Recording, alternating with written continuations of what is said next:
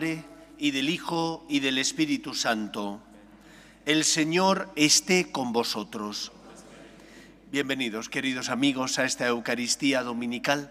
Hoy escucharemos cómo Jesús en el Evangelio se aparece a los dos que iban camino de Maús, que iban desconsolados, decepcionados porque su maestro había muerto en la cruz. Y a pesar de que habían oído hablar a las mujeres de que había resucitado, no tenían fe. Dudaban del testimonio de aquellas que anunciaron que Jesús había vencido a la muerte.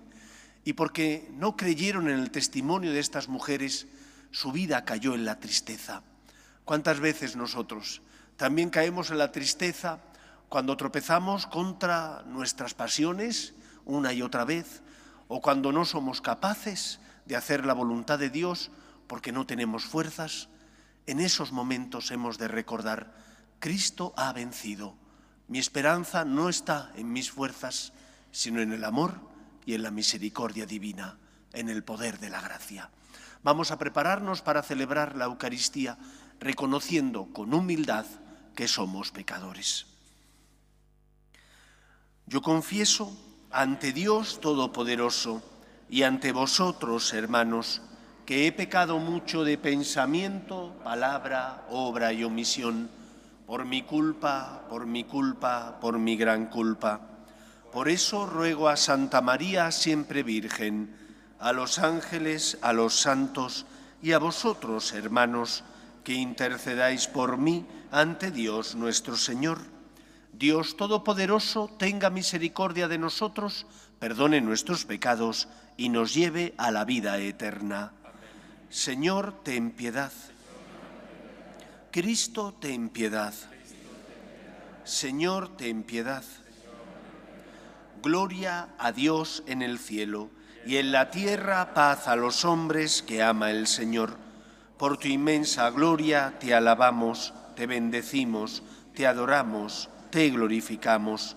Te damos gracias, Señor Dios Rey Celestial, Dios Padre Todopoderoso, Señor Hijo único Jesucristo, Señor Dios, Cordero de Dios, Hijo del Padre. Tú que quitas el pecado del mundo, ten piedad de nosotros.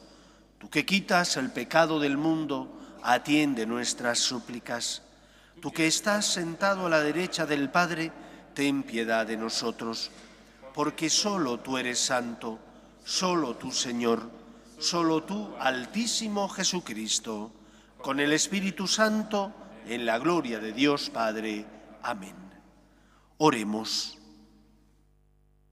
Que tu pueblo, oh Dios, exulte siempre al verse renovado y rejuvenecido en el Espíritu, para que todo el que se alegra ahora de haber recobrado la gloria de la adopción filial, ansíe el día de la resurrección con la esperanza cierta de la felicidad eterna. Por Jesucristo nuestro Señor.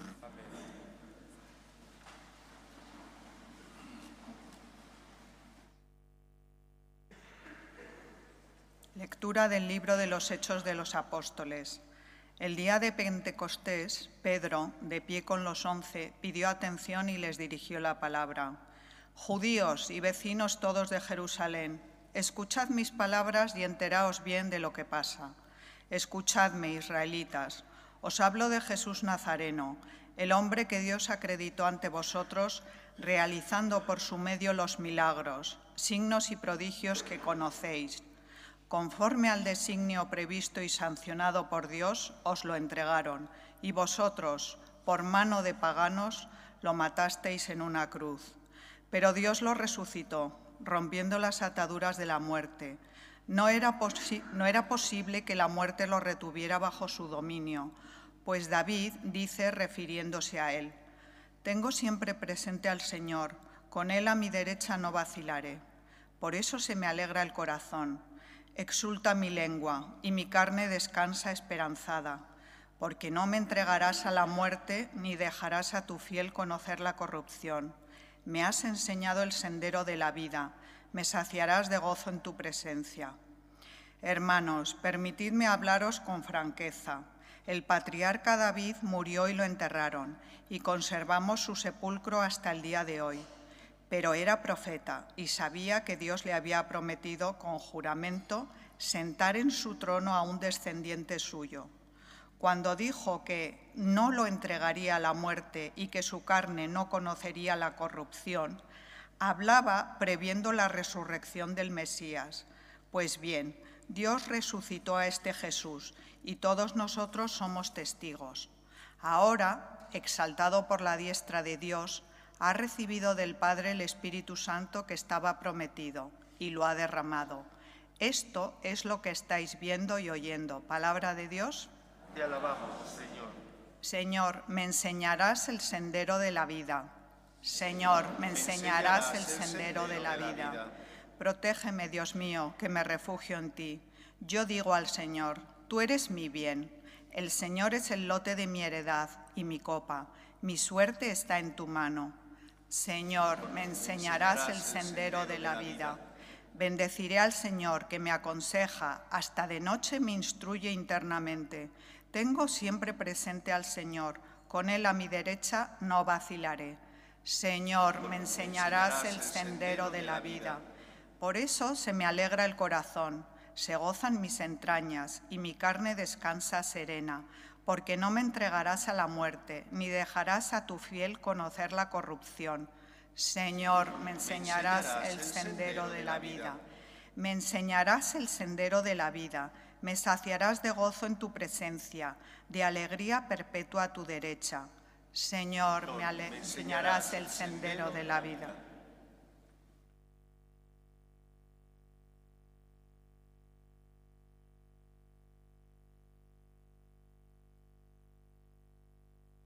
Lectura de la primera carta del apóstol San Pedro.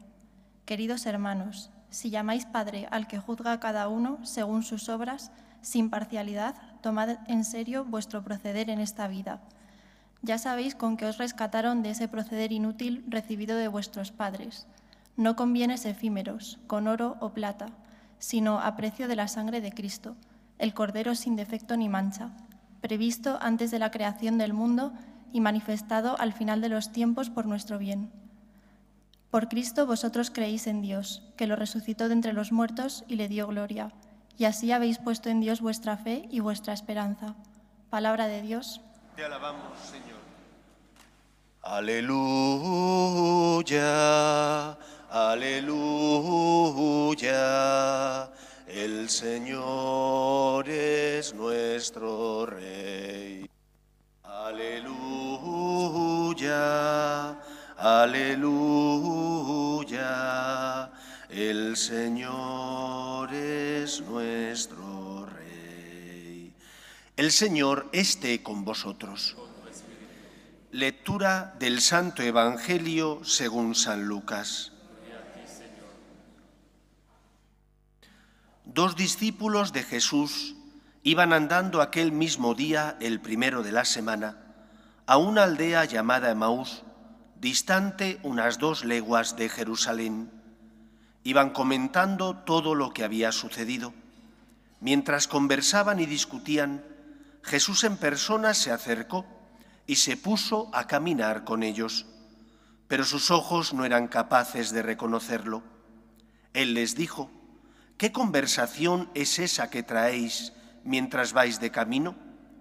Ellos se detuvieron preocupados y uno de ellos, que se llamaba Cleofás, le replicó, ¿eres tú el único forastero en Jerusalén que no sabes lo que ha pasado allí estos días? Él les preguntó, ¿qué? Ellos le contestaron, lo de Jesús el Nazareno, que fue un profeta poderoso en obras y palabras ante Dios y ante todo el pueblo, como lo entregaron los sumos sacerdotes y nuestros jefes para que lo condenaran a muerte y lo crucificaran. Nosotros esperábamos que Él fuera el futuro liberador de Israel, y ya ves, Hace dos días que sucedió esto. Es verdad que algunas mujeres de nuestro grupo nos han sobresaltado, pues fueron muy de mañana al sepulcro, no encontraron su cuerpo e incluso vinieron diciendo que habían visto una aparición de ángeles que les habían dicho que estaba vivo. Algunos de los nuestros fueron también al sepulcro y lo encontraron como habían dicho las mujeres, pero a él no lo vieron. Entonces Jesús les dijo, Qué necios y torpes sois para creer lo que anunciaron los profetas. ¿No era necesario que el Mesías padeciera esto para entrar en su gloria? Y comenzando por Moisés y siguiendo por los profetas, les explicó lo que se refería a él en toda la escritura. Ya cerca de la aldea donde iban, él hizo ademán de seguir adelante, pero ellos le apremiaron diciendo, Quédate con nosotros porque atardece y el día va de caída. Y entró para quedarse con ellos. Sentado a la mesa con ellos, tomó el pan, pronunció la bendición, lo partió y se lo dio. A ellos se les abrieron los ojos y lo reconocieron, pero él desapareció. Ellos comentaron, ¿no ardía nuestro corazón mientras nos hablaba por el camino y nos explicaba las escrituras? Y levantándose al momento, se volvieron a Jerusalén donde encontraron reunidos a los once con sus compañeros que estaban diciendo, era verdad, ha resucitado el Señor y se ha aparecido a Simón. Y ellos contaron lo que les había pasado por el camino y cómo lo habían reconocido al partir el pan. Palabra del Señor.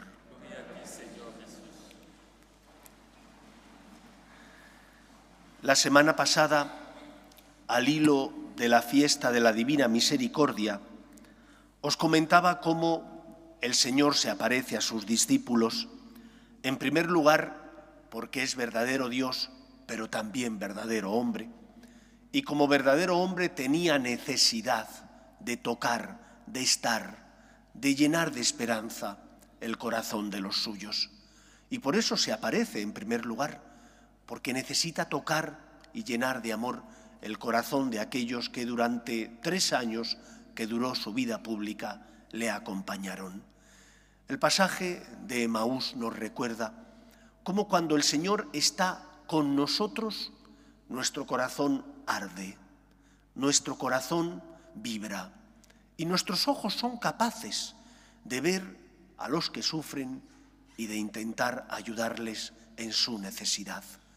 Cuando una persona está enamorada, su vida está llena de sentido y de felicidad. Aquel que no ha conocido el amor, aquel que no ha gustado de ese don, su vida normalmente está marcada por las desgracias. Por eso el Señor, que quiere llenar nuestro corazón con su amor y su misericordia, por eso el Señor se queda con nosotros. Creo que es importante hablar de algo que normalmente pasa desapercibido en las homilías y es las presencias del Señor, porque la presencia sacramental de Cristo es la presencia de Cristo en la Eucaristía, es la presencia fuente de la vida del cristiano, pero no es la única presencia del Señor.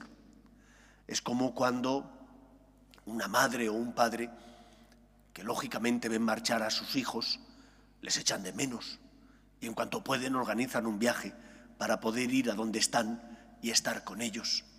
Pero mientras no organizan ese viaje y están con ellos, hay otros medios para paliar su ausencia, que no son tan fuertes como el estar al lado de la persona que quieres, pero que, aunque sea un mal menor, porque están lejos, les sirve para estar cerca.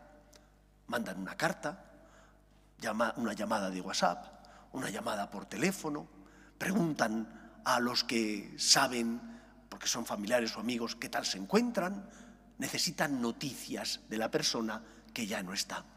Pues algo similar hace Cristo con nosotros. Hay distintas presencias de Jesús. La presencia más importante es la presencia eucarística. Pero hay veces donde no podemos acercarnos a la presencia eucarística. Bien porque a lo mejor es entre semana y los horarios de las misas no son compatibles con mi trabajo con el resto de mis obligaciones familiares y laborales y por tanto no puedo ir a misa, a lo mejor entre semana. ¿Cuántos pueblos de Castilla y de otras zonas de España a lo mejor hay una misa el domingo y el resto de la semana el cura se va turnando, porque tiene a lo mejor diez pueblos. Y el pobre cura no va a celebrar diez misas cada día para poder atender a todos los pueblos. Es inviable. Yo recuerdo hace muchos años cuando el padre Santiago y los franciscanos de María teníamos una casa de ejercicios alquilada a la diócesis de León en una zona bellísima de España. Si no la conocéis, os aconsejo que vayáis a verla.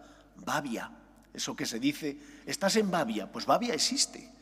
Es un lugar, lugar recóndito de la provincia de León, pero precioso, donde el pobre cura llevaba siete ocho pueblos. Y solo iba al pueblo donde había un difunto que celebrar. ¿Por qué? Pues porque había gente. Si no había difunto, muchas veces no había nadie en la iglesia, solo estaba él y celebraba el pobre solo. Entonces iba donde había difunto. Pues para que podamos encontrarnos con Cristo, el Señor se queda de forma que se acerca a nosotros en distintos momentos y de diversos modos. La presencia frontal y principal, la eucarística. Pero hay veces donde no puedes recibir a Jesús en la Eucaristía. A lo mejor porque tampoco estás preparado, porque te tenías que confesar y no lo has podido hacer, estás en pecado mortal y no conviene que comulgues si no estás en gracia. Entonces, ¿cómo me encuentro con Dios si le necesito? ¿Cómo me encuentro con Cristo si le necesito y no he podido confesarme o no hay Eucaristía? El Señor que sabe que le necesitamos, como le pasó a los de Maús, se quiere hacer presente en nuestra vida. Y lo hace mediante estas otras presencias del Señor resucitado. Primera presencia después de la Eucarística, la presencia de Jesús en su palabra. ¿Puedes leer la palabra de Dios? Cuando lees el Antiguo y el Nuevo Testamento, sobre todo los Evangelios, es la palabra del Señor resucitado que ilumina tu vida. Os recomendé al inicio de curso que por qué no intentabais todos los días leer el Evangelio de cada día. Y vendimos aquí más de 250 libros de ese Evangelio de cada día. Tarda uno tres minutos en leer el Evangelio del día, la pequeña reflexión que hace el sacerdote y que te ayuda a iluminar tu vida. Y caray, qué actual es. Porque aunque sea de hace dos mil y pico años, es súper actual porque ilumina tu día a día y parece que el Señor la ha dicho para ti que estás sufriendo o que has tenido una decepción o que a lo mejor no, sabe que, no sabes cómo tienes que actuar en ese momento concreto. Para que el Señor llene tu corazón del fuego de su amor, tienes que buscarle en su palabra. Junto con la Eucaristía, la presencia real de Cristo en su palabra, que ilumina nuestras vidas y dirige nuestros pasos si somos dóciles a su voluntad. En segundo lugar, la siguiente presencia, la presencia del Señor en la voz del Papa y de los obispos cuando ejercen el magisterio auténtico, es decir, cuando como Papa y obispos quieren enseñar en materia de fe y de costumbres y están unidos a la tradición de la Iglesia. En ese momento es Cristo el que te habla por medio de ellos, porque fue Jesús el que les dijo, el que a vosotros os escucha, a mí me escucha, y lo que ates en la tierra quedará atado en el cielo, lo que desatéis en la tierra quedará desatado en el cielo. El Señor nos habla por medio del Papa y de los obispos, cuando ejercen esa misión que Él les encomendó de guiar y apacentar al pueblo de Dios. ¿Dónde está el problema? Que el pueblo de Dios a veces se comporta como ovejas díscolas, que no quieren escuchar. Ah, es que me dice el Señor que tengo que ser más generoso, poner la otra mejilla o perdonar al que no se lo merece o que tengo que vivir mi relación conyugal con mi esposo o con mi esposa siguiendo unas normas concretas y que por lo tanto no puedo hacer esto ni puedo hacer lo otro. Pero es que no me gusta porque yo quiero hacer lo que yo quiera. Claro, tienes que escuchar al Señor que te habla por medio del Papa y de los obispos cuando ejercen el magisterio auténtico. Siguiente presencia, la presencia de Jesús en el necesitado. El necesitado no es necesariamente el pobre económico. El necesitado es todo aquel que necesita algo de ti, de los dones y talentos que el Señor te ha concedido. Oye, que es que te los dio el Señor. Y te los dio para ti, pero también para que crees un mundo más justo y mejor, para que con esos dones y talentos ayudes también al que sufre y pasa a tu lado. No te lo ha dado solo para tu bien, sino para el bien del mundo, de la iglesia, para que construyas una sociedad más justa y mejor. Por eso cuando tú, como profesional, ejerces responsablemente tus obligaciones, estás colaborando con Cristo en crear un mundo más justo y mejor. El padre de familia que educa a sus hijos, o cuando en el trabajo eres responsable y cumples con tus obligaciones y das testimonio, estás dando y por lo tanto iluminando a los que pasan a tu lado. Estás siendo luz como Cristo lo fue. En el pobre, en el necesitado, en el que pasa a tu lado y te necesita, está Jesús. Y cuando amas, aunque hayas dado tu dinero o tu tiempo, aunque hayas compartido tus dones, oye, experimentas una felicidad. Pero si tienes menos dinero, si eres más pobre, si has compartido tu tiempo libre y en lugar de irte a hacer deporte o a ver una película, has estado acompañando a una persona que estaba sufriendo, un compañero o compañera del trabajo que a lo mejor necesitaba desahogarse, pero experimentas en tu corazón una alegría tan grande porque has amado. Y cuando amas a Cristo, tu vida tiene sentido. Y cuando amas a Cristo, aunque te hayas tenido que sacrificar, tu vida está plena de alegría y de felicidad. Siguiente presencia, la presencia de Jesús en el necesitado. Y mira que pasan personas al cabo del día a nuestro lado que nos necesitan. Pero nosotros echamos la vista a otro lado pensando, no me quiero complicar la vida. No te equivoques. Cuando sigues a Jesús, que por ti subía a la cruz para salvarte, cuando amas y te entregas, eres mucho más feliz que cuando eres egoísta y te, y te, y te proteges, o cuando eres egoísta y no quieres darte a los demás, o cuando eres egoísta y no quieres compartir tus bienes materiales o espirituales. Y última presencia, que es de, la que nos, habla el Evangelio hoy, la presencia de Jesús en sus, con sus discípulos. Dice Jesús, donde dos o tres están unidos en mi nombre, yo estoy en medio de ellos. No significa solo unidos para rezar, significa unidos en el amor, en la comunidad, en el matrimonio que se ama y que quiere hacer presente a Jesús, en esos amigos que son cristianos y que desean hacer presente a Jesús en medio de ellos.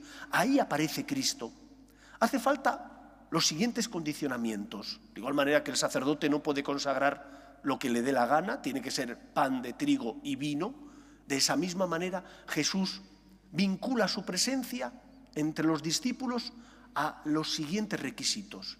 Primero tiene que haber varios, donde dos o tres. Segundo, esos varios tienen que estar unidos en su nombre, es decir, unidos en el amor a Dios. Tiene que haber amor recíproco, el deseo de amar al otro para también yo recibir el amor del otro. Cuando existe esa unidad, y yo quiero hacer presente a Jesús mediante ese amor, ahí se hace presente Jesús en medio de los discípulos. Y entonces ocurre lo que decían los de Maús, no ardía nuestro corazón. En una comunidad, en una familia unida en el amor a Dios, arde el corazón de las personas. Se ve todo con otros ojos. Cuando en una comunidad religiosa los hermanos se aman, hay una pelea por hacer el bien al otro. Hay una pelea por darle al otro lo mejor que tienes. Recuerdo haber leído una anécdota de unos religiosos que vivían en un cenobio. Y en ese cenobio solamente compartían el momento en el que rezaban y después comían. Después iban a sus celdas individuales. Y dice la anécdota que en cierta ocasión a uno de los cenobitas más mayores, de más edad, un señor le llevó unos buenos racimos de uva fresca. Hacía muchísimo calor en esa época. Y que entonces él se preguntó, ¿y qué bien les vendría estos racimos de uva a mis hermanos? Yo tengo mucha sed, pero ellos tienen que tener también más sed que yo. Voy a dársela para que se la lleven al hermano tal y al hermano cual, y de esa manera puedan saciar su sed. Y así lo hizo. La dio y se la llevaron al hermano tal y al hermano cual. Pero el hermano tal y el hermano cual pensaron lo mismo. ¿Y cuánta sed debe tener el otro hermano, el hermano fulanito? voy a cederlo para que le llegue al hermano fulanito. Y así uno tras otro fueron pensando lo mismo. Y al final el racimo, ¿dónde acabó? Donde empezó. En el primero que lo había recibido. Cuando hay amor recíproco, cuando se ama al otro, cuando se intenta ver en el otro a Cristo, allí surge el amor de Dios. Y llena de felicidad y de amor la comunidad donde Cristo está en medio de nosotros. Y para eso es fundamental la unidad la unidad en el matrimonio entre los esposos y se superan las crisis por esa unidad, porque Cristo está en medio nuestro. Y se superan las crisis en las comunidades religiosas, porque Jesús está en medio nuestro. Y se superan las crisis entre los padres y los hijos, si Jesús está en medio nuestro, porque el amor de Dios cambia toda nuestra manera de ver las cosas. Por eso esta semana busquemos a Cristo, a Cristo en la Eucaristía, pero a lo mejor no puedes venir entre semana, en su palabra está. Busca a Cristo y encuéntralo también en la voz del Papa y de los obispos cuando ejercen el magisterio auténtico. Búscalo y encuéntralo también en el pobre, necesitado que pasa a tu lado. Es Cristo que pide tu ayuda. Y búscalo y encuéntralo haciendo que nazca en tu familia, donde dos o tres están unidos en mi nombre, yo estoy en medio de ellos. Y de esa manera nuestra vida, como decían los de Maús, arderá en felicidad y en alegría, no porque no tengamos crisis o problemas, sino porque los afrontaremos desde el amor y con el amor y la gracia del Señor, toda crisis se supera y la vida se ve con otros ojos distintos. Que sea así en nuestra vida. Nos ponemos en pie. Creo en un solo Dios, Padre Todopoderoso, Creador del cielo y de la tierra, de todo lo visible y lo invisible. Creo en un solo Señor Jesucristo, Hijo único de Dios, nacido del Padre antes de todos los siglos, Dios de Dios, luz de luz, Dios verdadero de Dios verdadero, engendrado, no creado, de la misma naturaleza del Padre, por quien todo fue hecho, que por nosotros los hombres y por nuestra salvación bajó del cielo, y por obra del Espíritu Santo se encarnó de María la Virgen y se hizo hombre, y por nuestra causa fue crucificado, en tiempos de Poncio Pilato, padeció y fue sepultado, y resucitó al tercer día según las escrituras, y subió al cielo, y está sentado a la derecha del Padre. Y de nuevo vendrá con gloria para juzgar a vivos y muertos, y su reino no tendrá fin. Creo en el Espíritu Santo, Señor y dador de vida, que procede del Padre y del Hijo, que con el Padre y el Hijo recibe una misma adoración y gloria, y que habló por los profetas. Creo en la Iglesia, que es una santa, católica y apostólica. Confieso que hay un solo bautismo para el perdón de los pecados. Espero la resurrección de los muertos y la vida del mundo futuro. Amén. Dios quiere que todos los hombres se salven y lleguen al conocimiento de la verdad. Pedimos por la Iglesia el Papa, los obispos y todos los cristianos, para que seamos testimonio de esperanza en el mundo, por nuestras obras de caridad y misericordia, roguemos al Señor. Pedimos también por nuestras familias, para que se mantengan unidas en el amor a Dios y en ellas se transmita la fe de padres a hijos, roguemos al Señor. Pedimos por la paz en nuestro mundo, para que cese todo germen de violencia en nuestra sociedad, roguemos al Señor. Pedimos también por los que nos gobiernan, para que promuevan políticas sociales que fomenten la natalidad y se aprueben leyes que defiendan la dignidad de la persona, roguemos al Señor. Pedimos también al Señor que mande la lluvia que tanto necesitan nuestros campos, roguemos al Señor. Escucha, Padre, las súplicas de tus hijos, que nos dirigimos a ti confiando en tu amor. Te lo pedimos por Jesucristo nuestro Señor.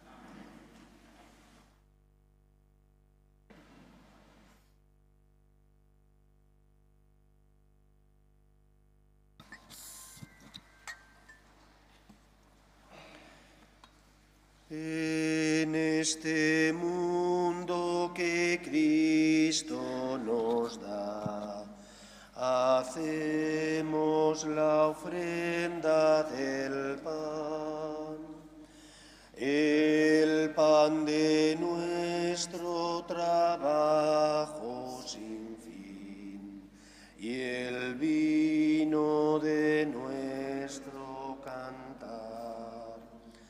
Traigo ante ti nuestra justa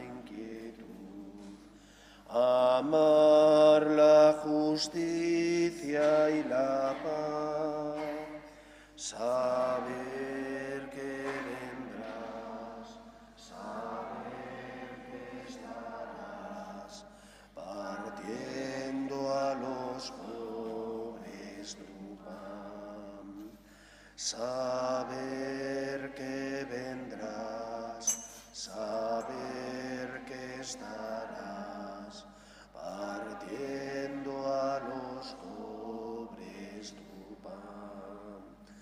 Orad, hermanos, para que este sacrificio, mío y vuestro, sea agradable a Dios Padre Todopoderoso.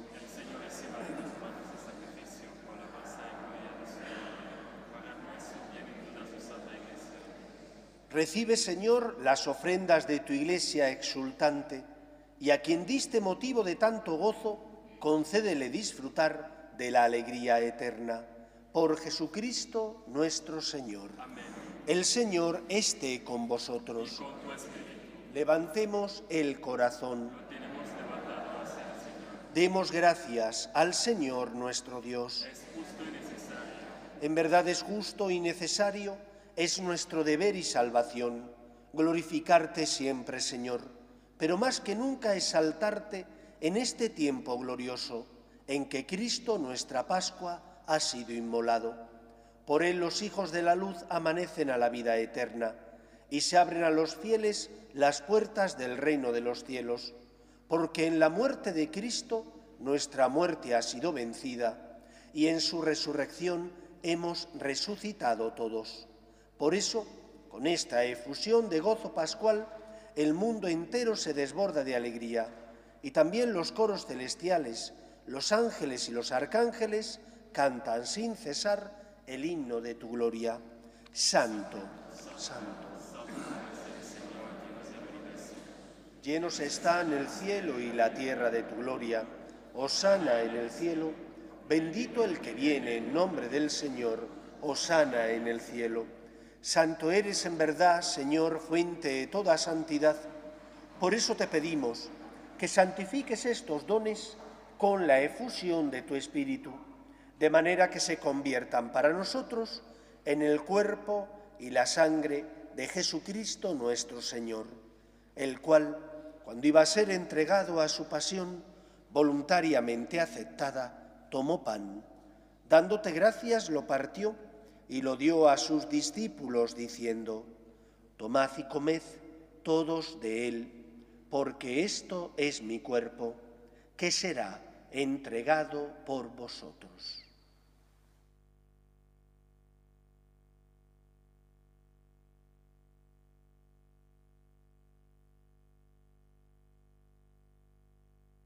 Del mismo modo, acabada la cena, tomó el cáliz y dándote gracias de nuevo, lo pasó a sus discípulos diciendo, Tomad y bebed todos de él, porque este es el cáliz de mi sangre, sangre de la alianza nueva y eterna, que será derramada por vosotros y por muchos para el perdón de los pecados. Haced esto en conmemoración mía.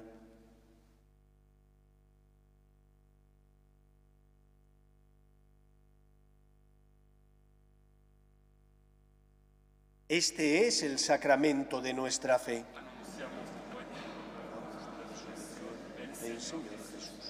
Así pues, Padre, al celebrar ahora el memorial de la muerte y resurrección de tu Hijo, te ofrecemos el pan de vida y el cáliz de salvación, y te damos gracias porque nos haces dignos de servirte en tu presencia.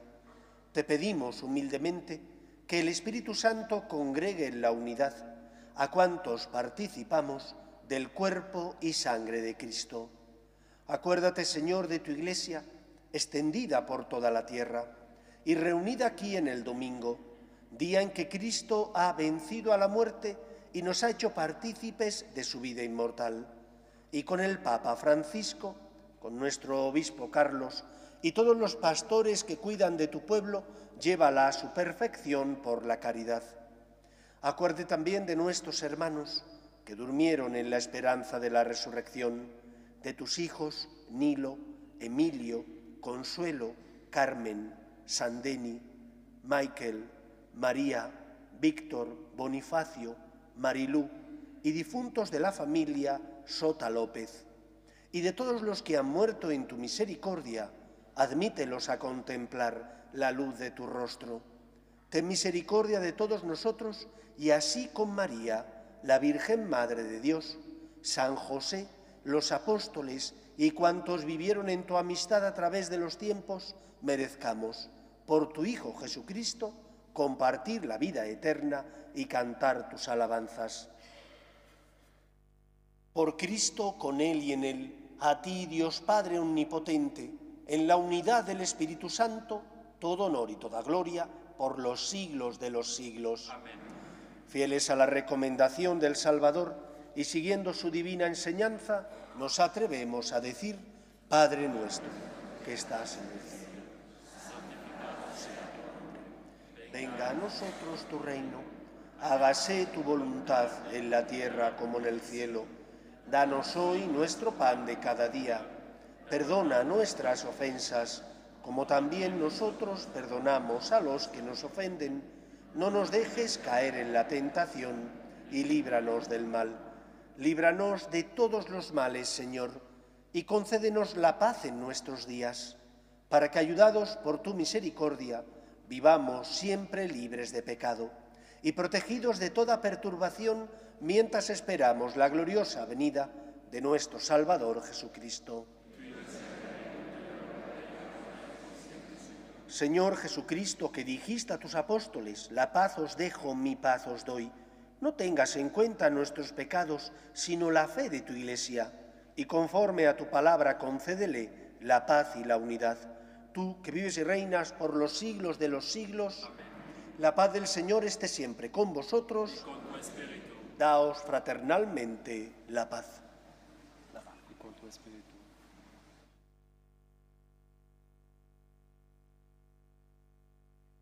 Cordero de Dios, que quitas el pecado del mundo, ten piedad de nosotros. Cordero de Dios, que quitas el pecado del mundo, ten piedad de nosotros. Cordero de Dios, que quitas el pecado del mundo, danos la paz. Este es el Cordero de Dios que quita el pecado del mundo.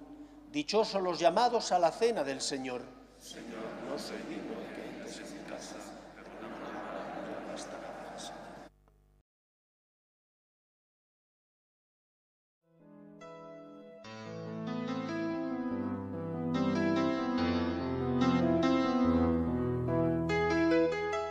Creo, Jesús mío, que estás realmente presente en el Santísimo Sacramento del altar. Te amo sobre todas las cosas y deseo recibirte dentro de mi alma, pero como ahora no puedo comulgar, ven al menos espiritualmente a mi corazón. Y como si ya te hubiese recibido, te abrazo y me uno del todo a ti. Señor, no permitas que me aparte de ti. Amén.